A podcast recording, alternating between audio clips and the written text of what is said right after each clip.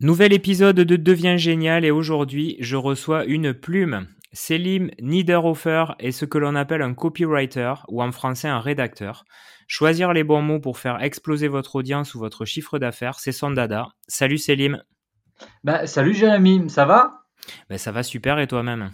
Oh, Ça va super bien. Jour de pluie, moi j'aime bien écrire quand il pleut parce qu'au moins tu es concentré, t'as pas envie de te jeter dans la piscine. Donc ouais, je suis plutôt content aujourd'hui on va bien sûr euh, reparler de ta passion, euh, mais en préparant cette interview, je me suis rendu compte euh, finalement qu'on avait fait la même école à, quelques mois d'intervalle, et ça va être une bonne transition parce que j'aimerais bien que tu m'expliques comment tu as fait, en tout cas comment tu t'es construit pour arriver jusqu'à cette école de commerce, donc quel enfant tu étais et quels ont été tes drivers? Quel enfant j'ai été! Écoute, globalement, je pense que j'étais plutôt, euh, un enfant, euh, mmh, mmh, je te dirais pas, euh, ADHD, tu vois? Mais turbulent, mais en fait, il fallait m'occuper. moi, la la paresse, la mollesse, l'ennui, c'est pas des trucs qui font partie de ma vie, tu vois? Je déteste m'ennuyer, c'est pas possible. J'avais toujours un bouquin entre les mains. À partir de l'âge de 7 ans, j'avais une voisine qui avait une Nintendo, donc c'était soit soit le foot dehors, soit aller jouer à la console. Après, j'ai eu ma Game Boy, donc j'étais un peu plus autonome pour jouer à la Game Boy tout seul à partir de 10 ans, je pense en 92, 93. Et globalement, tu vois, ça a toujours tourné autour de ça le foot, sortir pour courir, jouer avec les potes dehors, donc euh, foot, basket, euh, volley, euh, tennis, on avait tout, parce qu'en fait mon père est gendarme et on habitait dans des grandes casernes où tu avais, tout. Il y avait le terrain de basket, le terrain de mmh. foot, le terrain de pétanque, de volley, les cours de tennis. C'était vraiment genre le village de vacances, sauf que tout le monde était en uniforme, tu vois. Donc ça, ça c'était chouette. Et quand j'étais à la maison, j'ai toujours adoré lire, vraiment, parce que tu, tu pars tu vois, tu pars, tu n'es plus là. Tu as un bouquin, physiquement, tu es là, mais ta tête, elle est complètement ailleurs. Et encore aujourd'hui, ça me fait du bien. Tu vois, après une longue journée de taf, euh, je vais pas forcément. Alors, oui, évidemment, je suis drogué aux séries et au cinéma, mais, mais, mais, mais, je continue de lire. C'est hyper important parce que les mots, c'est ma matière première pour mon travail. Donc, il y a un côté à la fois détente et un côté euh, un peu travail en temps masqué. Tu vois, plus tu lis, bah, plus tu maîtrises les mots et plus derrière tu peux valoriser cette expérience. Mais quand j'étais gamin, euh, intenable, tu vois, intenable. Je, ne pouvais pas moi faire des trucs mignons comme de la peinture ou de la flûte. Euh, ça, ça m'intéressait pas. Il fallait vraiment que je bouge, que je me dépense. Euh, toujours été curieux, donc ça aussi, ça aide quand même. Pourquoi ci, pourquoi ça? Regarder des documentaires sur le commandant Cousteau et un intérêt pour les histoires dès que j'étais petit, tu vois, mais les histoires sous toutes leurs formes, donc euh, autant les romans que le club des cinq, le clan des sept, que tous les, le journal de Mickey, toutes les semaines le journal de Mickey, Picsou Magazine tous les mois, et euh, évidemment la jeunesse de Picsou. Tous ces trucs-là, ça fait partie de ma, de ma jeunesse, avec le côté un peu euh, série qu'on a tous connu, notre génération, via le club Dorothée, tu vois. Ah, j'ai bien connu, ouais. la même chose en permanence, tu vois. Là, je me retourne, je regarde ma bibliothèque et le, Dragon Ball Super, bon, ben c'est encore la même chose. Oh, un méchant va menacer la Terre, ok, viens, on fait un tournoi et on se bastonne. Oh, super. Il y en a un qui meurt, mais on le ressuscite grâce aux boules. Bon, génial, tu vois. Et c'est ça qui est intéressant, c'est vraiment d'étudier toutes ces, ces structures narratives. À l'époque, j'étudiais rien du tout, juste je consommais passivement et j'adorais ça, c'était très bien, on, passait notre vie comme ça. Et un jour, il y a quelqu'un qui te réveille, qui te met une grosse gifle dans la tête et qui te dit Hey, vas-y, maintenant c'est à toi de produire, fais un truc, tu peux pas juste être passif toute ta vie. Mais quand j'étais gamin, ouais, j'étais vraiment, euh, je vais pas te dire passif, quoi, mais euh, ouais, je consommais de la télé, je consommais des livres, je consommais des jeux vidéo, je consommais du sport, des matchs de foot. J'ai grandi euh, de l'âge de 10 à 14 ans euh, j'allais dire à la GIA, non, à Auxerre. Donc pendant les grandes périodes de la GIA, il y a un documentaire génial en ce moment sur Dirou, sur euh, Amazon Prime. Il faut vraiment le regarder pour comprendre. Moi, j'habitais Auxerre, ce petit village de 30 000, 35 000 habitants, pile dans les années où ils ont fait, euh, on a gagné Coupe de France et le doublé Coupe Championnat. Donc, si tu veux, c'était, c'est génial. Tu te dis ah ouais, même les petits peuvent gagner finalement. Comment tu as fait tes choix euh, d'orientation au moment où justement on t'a demandé de, te positionner? Alors, les choix d'orientation, ça a été quand même euh, relativement, j'allais dire relativement facile. Euh, mes parents n'ont aucun pied dans l'éducation nationale et n'y connaissent rien du tout, donc ils m'ont jamais poussé à rien faire, d'accord? Ça, c'est le truc qui était bien. Donc, à la fin de la troisième, vu que j'étais très bon élève, de manière logique, je suis parti en, lycée général. Euh, j'ai choisi la voie économique et sociale. À l'époque, on parlait de première éco, première ES et terminale ES parce que parce que euh, littéraire, euh, j'avais pas envie, euh, parce que je voulais avoir un métier autre que jongleur dans la vie. Et ensuite, bac S, ouais, non, ça me saoulait parce que trop de maths, trop de physique, trop de chimie, trop de trucs qui m'intéressaient pas. Je me suis dit que c'était un bon compromis. c'est pas l'eau chaude, c'est pas l'eau froide, que c'est bien tiède, t'es bien, c'est pas trop dur. Je me foulais pas, tu vois, je me foulais pas. Donc bac ES, très très bien. Et là où j'ai eu de la chance, c'est que euh, en terminale, au mois de février, au moment où tu dois te positionner, tu sais, euh, j'ai mon ancien mentor, on va dire le capitaine de mon équipe de foot, qui revient. Donc moi, je suis en terminale. Il revient. Je l'avais pas vu depuis un an. Euh, je savais pas ce qu'il était devenu vraiment.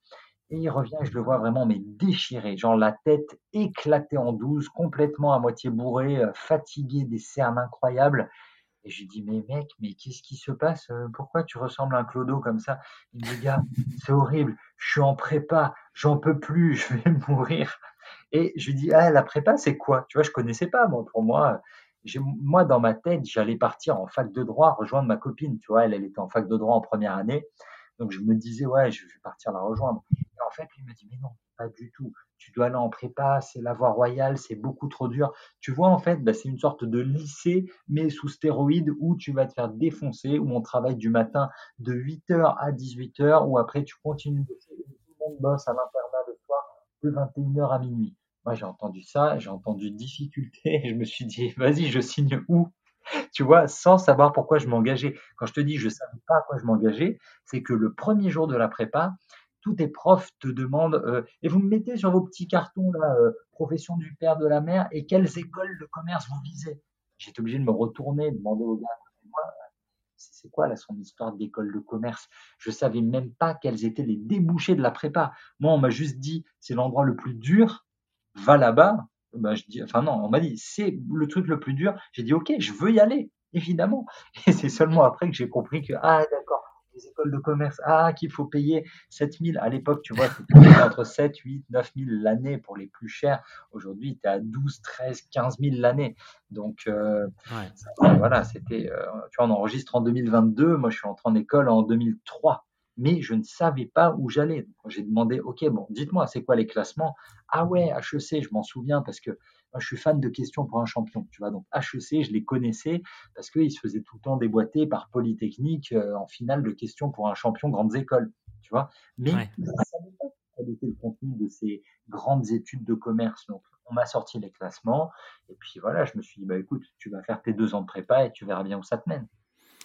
Donc tu fais euh, Grenoble École de Management, hein, la même école euh, justement que j'ai faite, et tu sors de cette école et tu lances une boîte euh, qui s'appelle. Tout de suite, pas tout de suite, c'est beaucoup trop simple. Les raccourcis sont fous, monsieur Jérémy.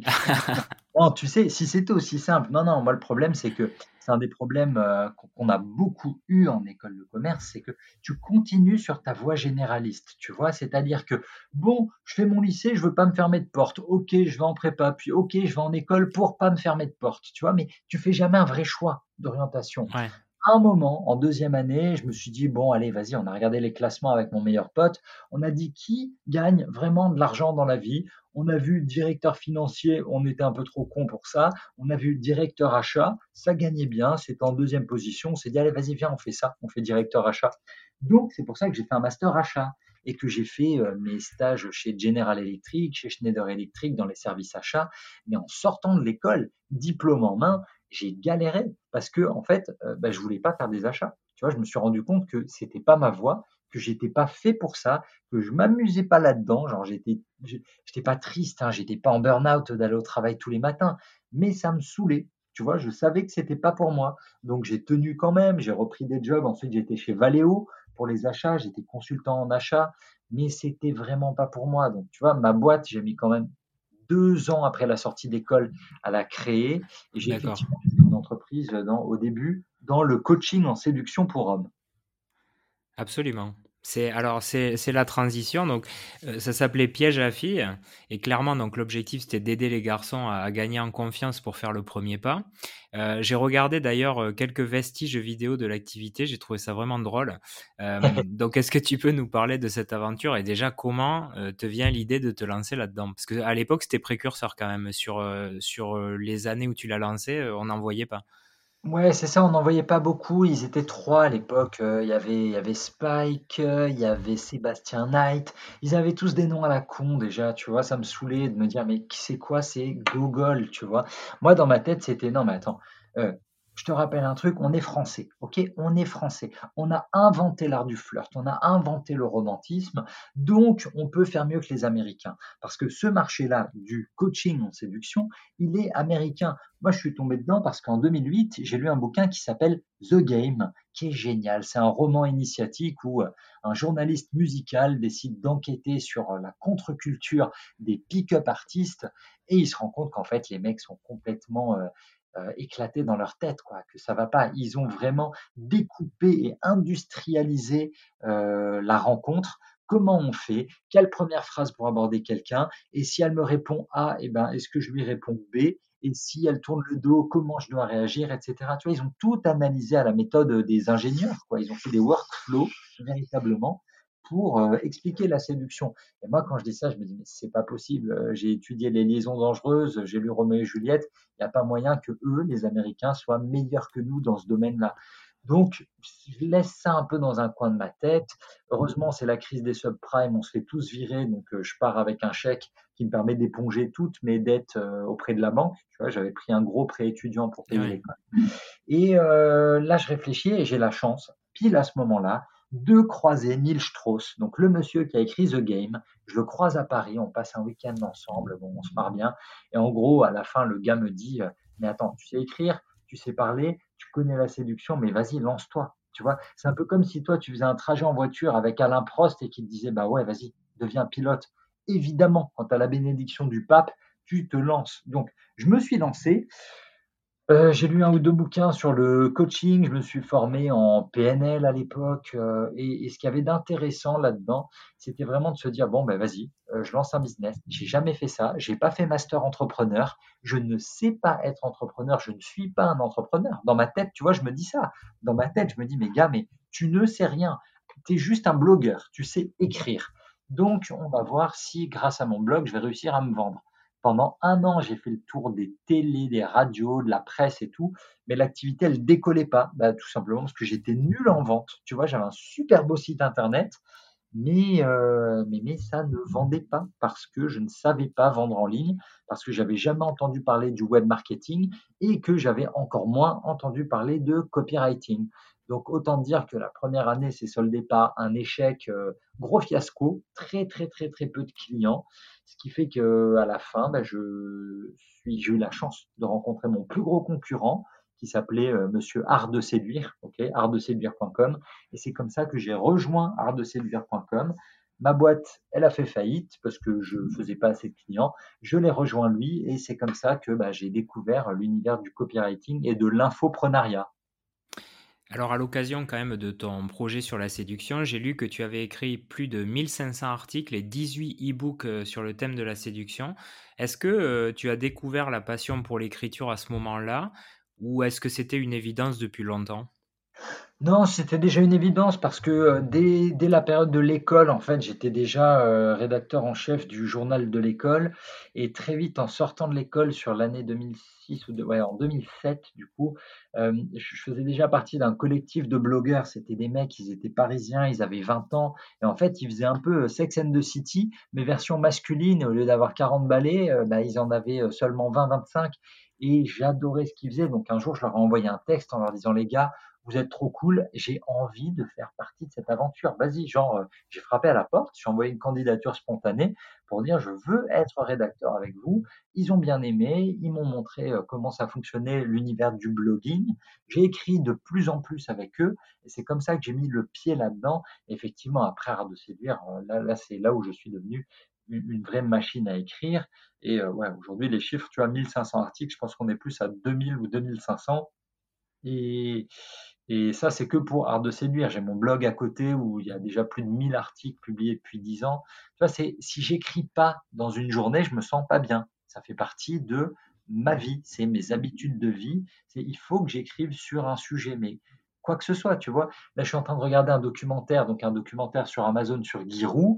Euh, évidemment, je vais en extraire deux trois citations qui vont me servir pour, euh, je sais pas, un post LinkedIn ou un post sur mon blog. Mais tout ce que je consomme est retranscrit euh, à l'écrit, toujours. Alors on va parler justement de ton job, hein. donc ça s'appelle copywriter, euh, c'est un terme qu'on voit émerger de plus en plus, hein. d'ailleurs euh, je trouve un peu galvaudé parce que quand tu regardes sur LinkedIn, il y en a des milliers, mais, mais je trouve qu'ils ne font pas tous la même chose. Hein. oui, bien sûr, ah ouais, c'est assez vaste, bien sûr. Donc est-ce que tu peux nous expliquer finalement en quoi consiste ce job et toi comment tu le pratiques? Bien sûr. Alors, le, copywriter, traduit en français, tout à l'heure, tu as dit rédacteur, on est plus proche de concepteur-rédacteur. Il y a un aspect qui est vraiment très publicitaire. Tu es là pour accélérer les ventes d'un business. Tous les mots qu'un business utilise, il passe par un rédacteur ou un concepteur-rédacteur. La publicité, c'est un concepteur-rédacteur qui va penser, qui va trouver les bons mots, qui va trouver le bon angle, qui va trouver la bonne vanne, et ça va faire une pub Instagram, Facebook, LinkedIn, YouTube ou Google. D'accord? Ça, c'est vraiment pour mettre ton produit sous les yeux de tout le monde. À côté de ça, le copywriter, il écrit des pages de vente des pages de vente. Donc, euh, il crée des sites internet, il crée de l'emailing, il crée des séquences email de lancement, il crée euh, un emailing quotidien ou un emailing qui peut être hebdomadaire. Euh, à côté de ça, il peut aussi être rédacteur pour un blog, mais, mais, mais, mais, mais, le rédacteur SEO, il est plutôt là pour faire venir du trafic, ok, sur le site, alors que le copywriter, il est plutôt là pour s'intéresser à la conversion. Et c'est ça qui est intéressant, faites appel à un copywriter pour améliorer vos conversions. Un copywriter, il peut venir pour créer un site internet. C'est un truc que je fais souvent, tu vois. Euh, il y a des agences marketing qui me consultent pour créer leur site internet. J'ai travaillé pour des jets privés, j'ai travaillé pour des sites de NFT, j'ai travaillé pour plein de marchés différents, tu vois, qui m'intéressent, des, des, marchés de, sur la mode masculine. Mais là où ça devient super, super intéressant quand tu es copywriter, c'est OK, Là, j'ai une base mail. Comment je vais faire pour améliorer les titres de l'autorépondeur? Comment je vais faire pour améliorer euh, le taux, d'ouverture? Comment je vais faire pour améliorer le taux de clic à l'intérieur des mails? Et c'est ça vraiment un copywriter, c'est quelqu'un qui utilise la science des mots pour faire cliquer. Ok? Faire cliquer, ça veut dire réserver une place pour un webinaire, euh, écouter un podcast, télécharger une application, réserver une place, faire un don pour la Croix-Rouge, euh, cliquer sur en savoir plus, cliquer sur acheter, cliquer sur euh, remplir un sondage. Le copywriter, il est là pour te faire faire une action. Voilà à quoi ça sert vraiment un copywriter? Est-ce que, euh, alors j'ai vu euh, justement que ce métier-là t'avait conduit à, des tonnes d'expérience. Hein. Tu as été auteur pour euh, des magazines comme Playboy, Forbes, tu as travaillé pour J'ai un pote dans la com, Glassdoor.fr. Donc tu l'as dit, tu as été blogueur, mais aussi traducteur, community manager pour Patrick Bruel. en gros, ça t'a amené à avoir mille vies, mais finalement, le point commun, ce sont les mots. Est-ce que toi, quand tu travailles sur un sujet, tu peux passer des heures à trouver le bon mot? Est-ce que c'est, est-ce que chaque mot compte en fait? Oui, chaque mot compte. Un bon copywriter, en fait, je veux dire, il n'a pas le temps. Tu vois, le truc, c'est que mon activité, je dois être rentable. Là, tu dis, est-ce qu'un mot, je peux le chercher pendant des heures? Oui, si j'ai le temps. Ok, si j'ai le temps. Et si j'ai pas le temps, eh ben, je ferai 99% du travail. Et si j'ai envie d'atteindre les 100%, ben, il faudrait peut-être laisser maturer le travail pendant deux ou trois jours, le temps d'avoir une inspiration, la fulgurance, le temps de laisser le cerveau se reposer et de repasser encore sur la copie. Et, et c'est ça qui est dur, c'est que pour les copywriters en entreprise ou pour les freelances, euh, on est pris par le temps, on a des cadences qui peuvent parfois être assez, euh, assez euh, soutenues. Donc, tu dois livrer la bannière, tu dois livrer le mail, tu dois livrer la séquence de mail, tu dois livrer la page de vente, la page de remerciement, la page d'upsell. Tu dois livrer tous ces textes-là. Et, et, quand tu as la bonne idée, c'est cool, ça va vite, tu es content. Quand c'est des marchés que tu connais bien, c'est vraiment génial. Mais quand c'est un marché que tu connais peu, et tu dois passer beaucoup de temps sur la phase de recherche. Tu vois, les grands copywriters des années 60, ils te disaient, mais attends, je t'explique, avant d'écrire une pub pour une voiture, moi, je vais aller passer une semaine dans l'usine pour parler à tous les opérateurs sur la chaîne de prod. Je veux savoir ce qu'ils font tous, je veux savoir à quoi ça sert, je veux savoir comment ils le font, et je veux savoir comment ils s'assurent euh, que leur taf est vraiment, vraiment bien fait. Tu vois Et c'est seulement à ce niveau-là d'exigence et d'excellence que tu peux ensuite sortir un texte qui est génial. Et vraiment, les big boss du copywriting, donc euh, dans les années 60, David Ogilvy ou, euh, ou euh, Bill Bernbach, les mecs, ils écrivaient, donc Bernbach, il écrit pour Volkswagen, tu vois, quand la Beetle, la, la, coccinelle débarque aux États-Unis, ça fait partie des campagnes de pub les plus étudiées encore aujourd'hui. Quand tu as le Think Small ou quand tu as le Lemon, mais tu te dis, mais des génies les mecs qui sont trop bons. Et c'est pas tellement juste le texte qui est, qui est bon, enfin, le, c'est pas seulement le titre de la pub qui est bon, mais c'est vraiment le texte en dessous qu'il faut lire et il se déroule tout seul. Donc oui, nous, notre travail, c'est d'aller chercher les mots les plus efficaces. On n'est pas obligé de faire long parce que notre lecteur a de moins en moins de temps, mais il faut qu'on soit à la fois euh, descriptif, il faut qu'on soit complet et qu'on essaie d'être concis. Et si possible, pourquoi pas drôle et divertissant. Qu'est-ce qui te plaît le plus dans ton quotidien? La variété. La variété. Tu vois, là, clairement, euh, moi, je me marre parce que le matin, je peux bosser sur un mail, sur ma newsletter pour mes abonnés. L'après-midi, je peux être en train d'écrire pour un business dans le CBD ou euh, pour des casinos ou pour euh, euh, qu'est-ce que j'ai eu récemment là? Ouais, une agence web marketing ou euh, une pâte à tartiner. Ça peut être là récemment, j'ai eu un vendeur de NFT. Ça peut être vraiment super super large. Il y a des business que je refuse parce que tout simplement je ne les connais pas.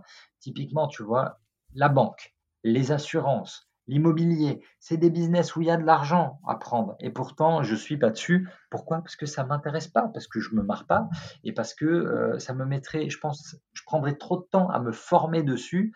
Et tout ce temps de formation, ces deux, trois jours de lecture, cette semaine entière de formation, c'est une semaine que euh, je vais avoir du mal à rentabiliser dans l'immédiat.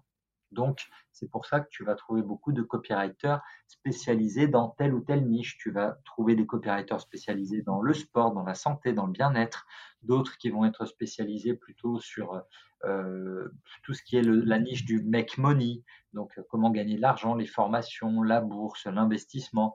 D'autres comme moi qui vont être plutôt dans le, dans le relationnel. Par relationnel, j'entends vraiment la communication, c'est-à-dire qu'il y a un pan séduction, mais il y a aussi tout le côté, ben, pour Glassdoor, réussir tes entretiens d'embauche, c'est de la relation.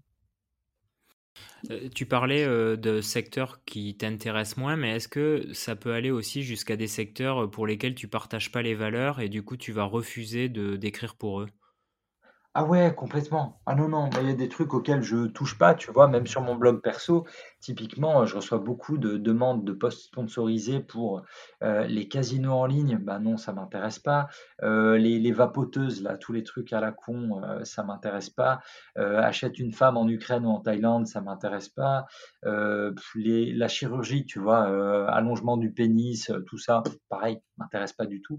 Il y a plein de domaines où il y a énormément de cash à faire mais euh, ouais, non, c'est pas pour moi. Tu vois, c'est il faut rester sur des trucs qui sont alignés vraiment avec qui tu es. Euh, alors, on n'est pas à une contradiction près, tu vois. Moi, j'essaie de bosser pour des business plutôt positifs, mais pour autant, ça me dérange pas de travailler euh, pour l'alcool, pour les spiritueux de luxe, tu vois, parce que c'est ce que je consomme. Je vais pas picoler à longueur de journée. Je vais boire peut-être trois verres par an s'il le faut et encore, mais quand je bois, c'est que des trucs vraiment bons. Donc j'ai aucun souci à bosser euh, pour euh, de belles marques de scotch écossais, de belles marques de whisky irlandais. Ça me dérange pas. Tu vois, c'est vraiment, euh, c'est vraiment au cas par cas. De la même manière, je sais que le jeu, l'addiction au jeu peut ruiner des vies, mais pour autant, j'écris sur le poker parce que le poker, bah ouais, j'aime bien et que j'ai pas de souci avec ça. Tu vois, moi, je sais me contrôler j'arrive à me contrôler, j'arrive à contrôler mes dépenses. Euh, écoute, normalement, ils font tout pour mettre en place euh, des garde-fous. Il y a des messages d'avertissement. Oui, on sait que c'est négatif, mais je suis pas responsable de l'humanité entière. Tu vois, ça c'est c'est aussi le truc, c'est que euh, tu as un des fonds spéculatifs qui performe le plus au monde tout le temps, chaque année, crise ou pas crise, c'est ce qu'on appelle le Vice Fund. Le Vice Fund aux États-Unis, c'est vente d'armes, culture de marijuana, spiritueux, c'est tous les, les sept péchés capitaux. en gros, voilà. Est-ce que tirer, écrire euh, pour des business sur les sept péchés capitaux? C'est là que chacun se met sa limite. Est-ce que, selon toi, les gens te choisissent pour ta patte ou pour ta capacité d'empathie, justement, à, t'adapter à leurs besoins? C'est une bonne question, ça. C'est vraiment variable. Tu as des gens qui me choisissent pour la légitimité, parce que ça fait depuis 2010 que je suis copywriter, que j'écris des textes qui font vendre. Ils savent que j'ai rendu des boîtes millionnaires. Ils ont vu le guide du copywriting, qui est numéro un des ventes depuis un an. Donc certains me choisissent pour le côté, tu vois, autorité, légitimité. Maintenant, il y en a effectivement d'autres qui ont lu divers textes qui sont promenés sur le site lesmotsmagiques.com et qui ont vu ah, ok il a bossé là-dessus là-dessus là-dessus. Ok j'aime bien la patte qu'il a j'aime bien ce qu'il écrit d'habitude. Euh, bah, pourquoi pas? Ça pourrait être un peu le ton de notre boîte. Et à côté de ça tu en as qui se disent bon s'il est aussi bon qu'il le dit nous on est différents. On parle pas comme lui on n'écrit pas comme lui mais il doit pouvoir s'adapter parce qu'un bon copywriter c'est ça et, c'est ça qui est intéressant, tu vois. Mais généralement, c'est vrai que les gens, ils tombent, ouais, ils tombent chez moi soit via les vidéos YouTube euh, et ils aiment bien un peu ce que je raconte dans les vidéos YouTube, soit ils ont lu le guide du copywriting, soit, et c'est là que ça devient intéressant, soit par bouche à oreille. C'est-à-dire qu'il y a eu un client satisfait qui les envoie vers moi. Et ça, c'est l'objectif de tous les business, quoi, de réussir à être tellement bon que tes clients deviennent des ambassadeurs. Bien sûr, là, là ça, ce, serait, vraiment génial en termes d'acquisition. Pour, pour, les jeunes qui aimeraient se lancer dans ce métier, euh, finalement, tu te fais connaître comment quand tu n'as vraiment aucune référence? Est-ce qu'il faut passer par euh, peut-être euh, une entreprise dans laquelle tu vas travailler, une agence, ou est-ce que c'est quand même un métier qu'on fait essentiellement en indépendant? On va dire qu'il y, a, ouais, il y a deux gros points d'entrée. Tu as quand même une grande partie des copywriters français qui bossent en agence de pub, qui travaillent vraiment en agence. Et euh, le gars, il peut travailler pour Orange le matin et bosser pour la Coupe du Monde l'après-midi et bosser pour Renault le soir. Tu vois, quand tu bosses dans les plus grosses agences et que tu gères les plus gros comptes, ton travail, il est comme ça. Donc, tu te fais connaître en faisant des campagnes géniales, en étant mentionné dans tous les magazines de référence, en gagnant des grands prix euh, au, Cannes, Lyon d'Or. Enfin, toutes ces choses-là, ça, c'est pour le côté vraiment. Euh, copywriter, euh, concepteur, rédacteur, tu vois, ceux qui travaillent en team avec des DA, des directeurs artistiques. Au-dessus d'eux, bon, ben voilà, ils ont les équipes commerciales, ils ont le directeur de création. Tout ça, c'est le process bien huilé des agences de pub en France. Maintenant, à côté de ça, pour te faire connaître en indépendant, tu as le choix. Aujourd'hui, je pense que euh, tous ceux à qui je recommande de se lancer, tous ceux que je forme, je leur dis de vraiment d'attaquer sur LinkedIn parce que LinkedIn, c'est la plateforme où tu vas en voir le plus, c'est là où tu peux avoir des chiffres qui décollent le plus vite dans le milieu professionnel. Tu peux hein, t'amuser à te faire connaître sur Instagram ou sur TikTok, mais les clients, ceux qui ont vraiment besoin d'un business qui ne sont pas des ados de 15 ans, ils sont plutôt sur LinkedIn. Donc si aujourd'hui je devais recommencer à zéro, j'ouvrirais peut-être pas mon site, mais j'attaquerai sur LinkedIn et je suivrai la même stratégie que tous les influenceurs LinkedIn, un post par jour et au bout de 30 jours, tu vois l'algorithme qui accélère. On entend euh, depuis des années une petite musique qui dit que les gens ne lisent plus. Euh, ils passeraient leur temps à regarder des vidéos ou écouter des contenus. Toi, ton regard là-dessus, c'est quoi? Est-ce que tu es un optimiste? Est-ce que tu penses que les gens continueront à lire ou effectivement qu'on va les lobotomiser de vidéos? Oui, oui, oui, je pense qu'on va être de plus en plus con, clairement, on va être de plus en plus devant de la vidéo. Euh, c'est c'est l'accélération un peu euh, qui, qui veut ça. hein. C'est les gens qui gèrent les plateformes ont tout intérêt. Ils ont très très bien compris qu'on passait plus de temps sur les vidéos. Quand tu vois des formats TikTok ou des Reels euh, où tu es là pendant 6 secondes, 10 secondes, une minute maximum et tu es complètement captivé. Moi, j'ai des jeunes qui veulent devenir copywriters qui me disent ah désolé, je suis en retard pour le rendu du texte parce que à un moment je me suis mis sur TikTok et pouf, eh ben il était une heure plus tard quand j'ai relevé les yeux du téléphone. Tu vois, il y a ce pouvoir de fascination et surtout des algorithmes qui sont vraiment très forts. Alors, le point positif, c'est que les gens qui ont envie de continuer à lire, ils vont continuer à lire. Et il y a de plus en plus de comptes en ligne, tu vois, typiquement sur TikTok ou sur Instagram. Sur TikTok, tu as la tendance BookTok, où les gens, bah, ils, font des, ils font des trucs, ils font des contenus autour du livre. Sur Instagram, euh, bah, tu as les, tout ce qu'il y a euh, Bookstagram et les Book Lovers qui sont là et qui partagent leur lecture du jour ou de la semaine. Donc, euh, le, livre, je pense, ne, finira jamais, tu vois, c'est c'est là depuis l'invention de l'imprimerie. Tous les gens qui, qui, savent lire chez eux, on est super content. Et puis, tu transportes quand même les gens dans un univers où ton cerveau, il travaille plus que quand tu es en train de te manger du Netflix ou du TikTok. Donc, euh, l'édition, c'est un monde qui est vraiment très très dur. Euh, ça se joue à coup de gros chiffres, ça se joue à coup de, de, millions, tu vois. Il y, a, des millions qui sont investis pour produire des best-sellers. Et c'est pour ça que là, tu vois, on, enregistre en pleine période de remise des prix. Le Renaudot, le Goncourt, le prix Interallié, le Médicis, tous ces trucs-là c'est hyper important parce que ça, te change le tirage d'un bouquin. Tu aurais fait 20 000 ou 30 000 euh, lecteurs et ça le propulse à 400 000, 500 000 ventes. Tu vois, pour l'auteur, c'est pas du tout la même chose et, ça permet de créer une sorte de, je vais dire, de vécu commun, tu vois, chez les lecteurs. Quand tu arrives chez quelqu'un, tu vois sa bibliothèque. Moi, c'est le premier truc que je fais quand j'arrive chez quelqu'un, tu vois. Quelqu'un où il n'y a pas une bibliothèque, j'ai peur. Vraiment, je me pose des questions. Et quand tu vois que, bon, ben voilà, en face de toi, tu as une personne qui dit peut-être pas beaucoup, mais qui va lire son Goncourt annuel, on a déjà des choses à se dire. Alors qu'avec un algorithme, je suis pas sûr qu'on soit exposé aux mêmes vidéos. Tu vois, je prends le, compte Instagram de ma femme et le mien, laisse tomber, les suggestions, c'est pas du tout les mêmes. Avant de, terminer cet entretien, j'avais envie de, parler d'un truc qui me fait toujours marrer, euh, c'est les campagnes présidentielles, parce que, et surtout les slogans, parce que pour moi, c'est, fait, tu ça me fait toujours réfléchir. Je me dis, quand même, tu vois, tu as la contrainte qui est de plus en plus serrée avec les années, parce qu'il faut faire passer un message, il faut que ce soit quand même euh, en lien avec euh, tes valeurs, il faut pas copier ce qui a été fait auparavant. Et parfois, tu vois des, des gags, quoi, type, enfin, moi, ce qui m'a, ce qui m'a fait halluciner, c'est la remontada de Montebourg. Est-ce que toi, tu as déjà vu, dû faire face à des, à des défis similaires où euh, tu dois dire en trois mots un truc euh, qui doit rayonner euh, sur 50 idées et en même temps pas copier les autres hein? Je te dirais que quand même, on est, on, est, assez, on est assez libre au niveau du business. Alors, tiens, bah si, récemment, j'ai eu le cas où un client m'a dit J'aime vachement ce slogan, regarde ce que j'ai écrit. Je regarde le truc et je lui fais Ouais, c'est bien, mais c'est une campagne pub pour euh, les opticiens Christ il y a 10 ans. Tu vois, elle, elle était là. Ah ouais, merde, c'est vrai, j'avais oublié.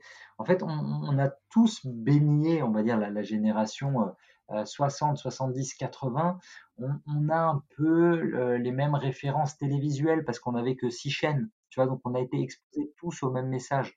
Aujourd'hui, le message, il est tellement éclaté de partout que euh, voilà, il y, a des gamins qui ne regardent pas du tout les mêmes choses que nous aujourd'hui.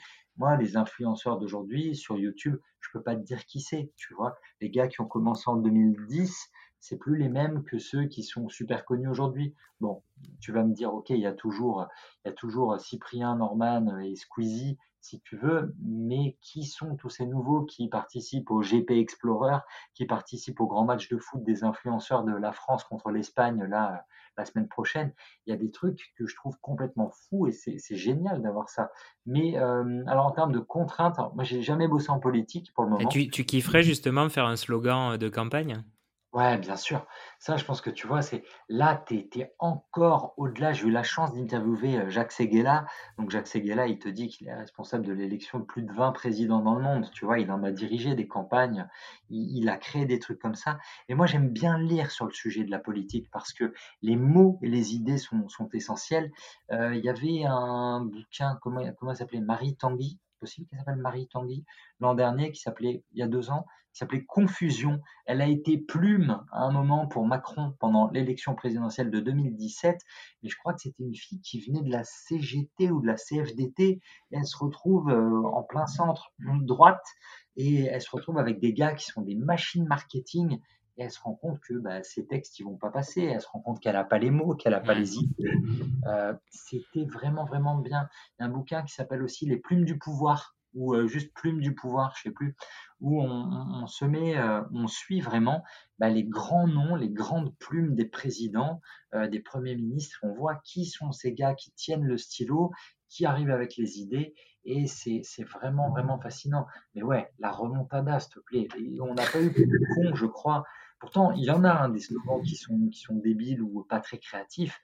Mais la remontada, tu dis, gars, tout le monde est en train de te parler de la France, tu me sors un slogan espagnol qui va faire fuir euh, tous les supporters du PSG qui se font éclater chaque année par euh, un club espagnol. Donc non, c'est pas bon. Tu vois, la remontada, clairement, c'est pas bon. Surtout pour un gars qui à l'époque était chantre du Made in France. Tu vois, quand il avait fait avec la marinière et avec je sais plus quoi comme euh, comme c'était quoi? C'était Armor Luxe et il avait pas Ouais, il avait deux, trois trucs dans la main qui étaient des, objets made in France, ouais.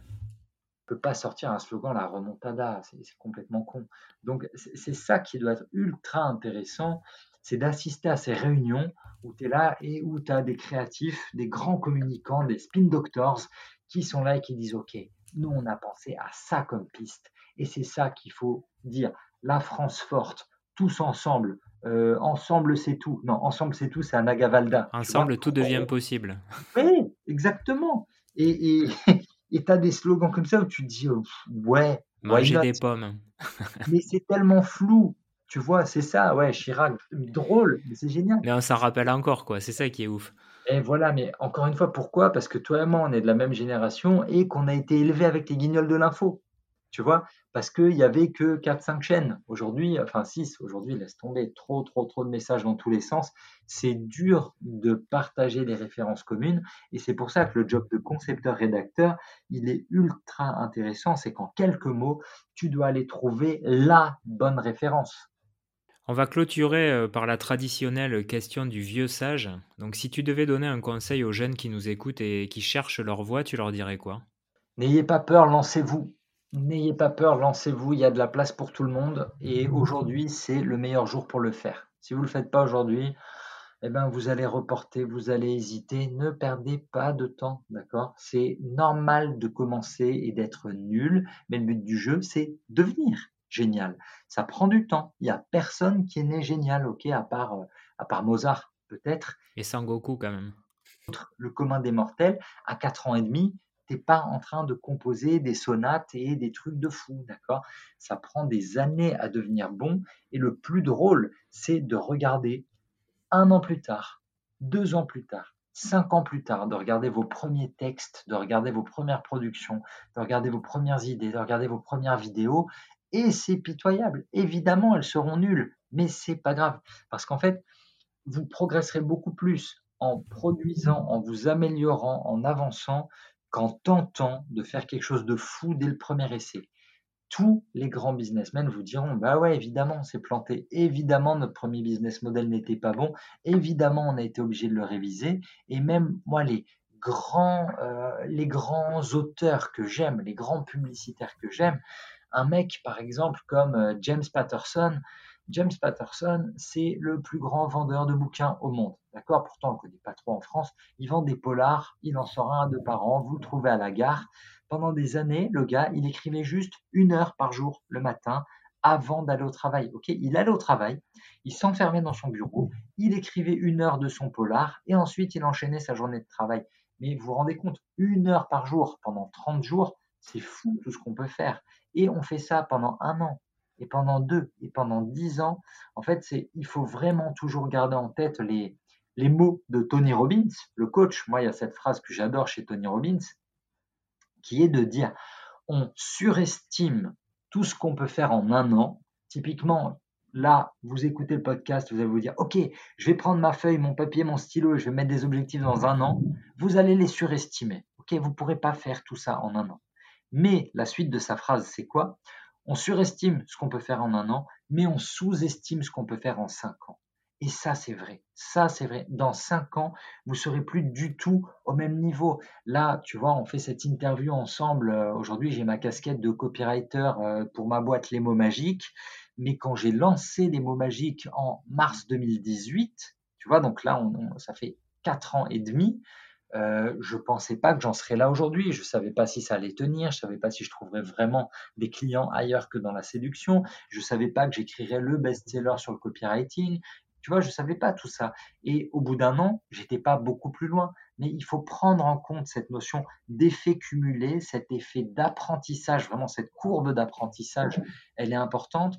Ne perdez pas espoir. Vous commencez aujourd'hui et vous allez voir que si vous restez concentré chaque jour, et je dis pas motivé, hein, il y a des jours où on n'est pas motivé, c'est normal de ne pas être motivé, il y a des jours où tu as envie de rien faire, et ben justement, il faut être discipliné, il faut bosser même les jours où ça va pas, et c'est en gardant cette éthique de travail que vous allez avancer et que vous verrez les changements. Si vous avez bossé un peu dans la finance, le fameux effet composé, les effets composés, l'effet cumulé, c'est véritablement ça. Euh, on vous dirait l'effet boule de neige. c'est un petit article, puis un deuxième, puis un troisième, puis un quatrième. Et ben, au bout de 50 articles, vous avez écrit un livre et vous l'avez même pas vu venir. Eh ben, c'est un super message euh, pour terminer cette émission. Célim, un immense merci euh, pour toute la valeur que tu nous as délivrée aujourd'hui. Et je vais rappeler quand même que tu as écrit effectivement le guide du copywriter aux éditions Erol, euh, donc euh, Selim Niederhofer. Je vais mettre tout ça euh, dans les ressources de l'épisode. Et puis, ben, en tout cas, je te souhaite ben, de faire la prochaine campagne présidentielle en tant que copywriter. Oh, T'imagines, ce serait complètement fou. Le, plus dur, ça va être de trouver des, candidats, des. Ouais, ouais, moi, à mon sens, ce serait ça, vraiment réussir à trouver quelqu'un pour incarner un message euh, qui soit pas trop trop extrême parce que c'est et c'est de plus en plus dur. Mais voilà, non, ça qui est compliqué. Tu as dit le guide du copywriter? Non, c'est le guide du copywriting. Ah ben, merci de me rectifier. Aucun souci. Merci beaucoup, Jérémy. Merci à tous. Merci à toi et puis surtout n'hésitez pas si vous avez aimé cet épisode à nous envoyer de la force avec des commentaires et puis surtout un petit avis euh, sur Apple Podcast. Je vous dis à la semaine prochaine, au revoir. Yeah.